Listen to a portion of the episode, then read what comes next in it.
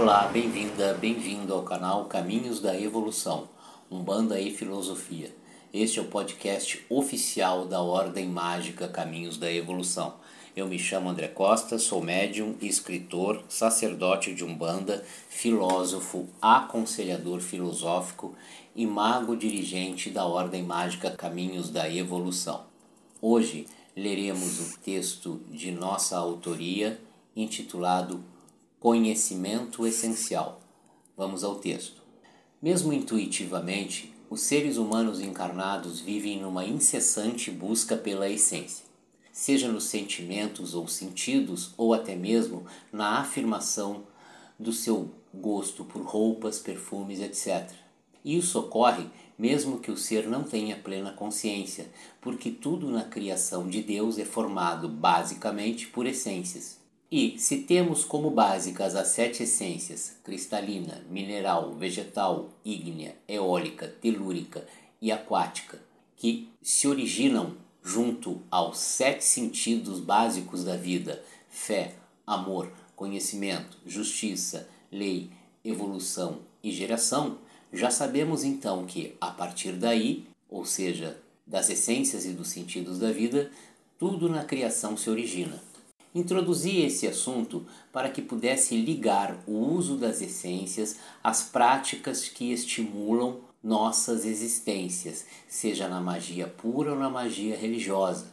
Neste caso, refiro-me a nós, magos e magistas atuantes nesse maravilhoso planeta, tanto no plano material quanto no plano espiritual da dimensão humana. Antes de prosseguir com o meu raciocínio, explico a diferença que há para nós, magos da luz, entre mago e magista. O mago é todo aquele ser que passou por iniciações em um mistério divino, abre parênteses, como exemplos, no divino mistério do fogo, no divino mistério vegetal ou no divino mistério mineral, entre outros, fecha parênteses. O magista é aquele ser, abre parênteses, muito comum entre os humanos encarnados, fecha parênteses, que, sem qualquer tipo de iniciação em um mistério divino, exerce funções magístico-religiosas, sempre auxiliado por guias ou mestres espirituais, abre parênteses, entidades, fecha parênteses. Estes sim, iniciados nos mistérios divinos, aos quais submetem seus médiums, fazendo-os movimentar esses mistérios através de magias ou oferendas. Com isso explicado, volto à questão fundamental desta minha dissertação, que são as essências na criação de Deus.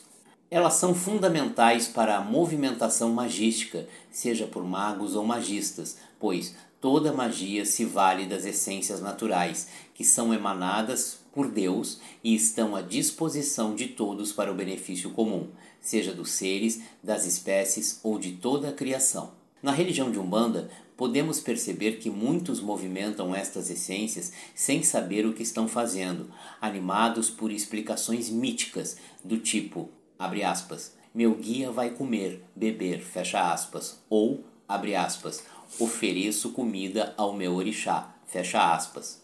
A pouca preparação do ser humano para o recebimento dos mistérios e a própria profanação de muitos deles ao longo da jornada humana no plano material foram grandes incentivadoras e promulgadoras das errôneas definições que vemos hoje em muitos processos magístico-religiosos.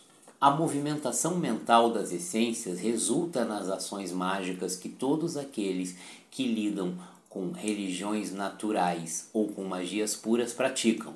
Portanto, se você acender uma vela para alguma entidade ou divindade, saiba, já estará praticando uma ação magístico-religiosa, manipulando mentalmente a essência ígnea do elemento fogo. Como tenho o hábito de ser muito prático em minhas dissertações, vamos definir da seguinte forma: a essência ígnea está para o elemento fogo abre parênteses, usado em nosso exemplo, fecha parênteses, como a alma está para o ser humano. A essência vegetal é a, abre aspas, alma, fecha aspas, dos vegetais, exemplificando a partir de um outro elemento. E como sabemos, a alma anima os seres humanos. Concluímos então, a partir daí, que a essência anima os elementos.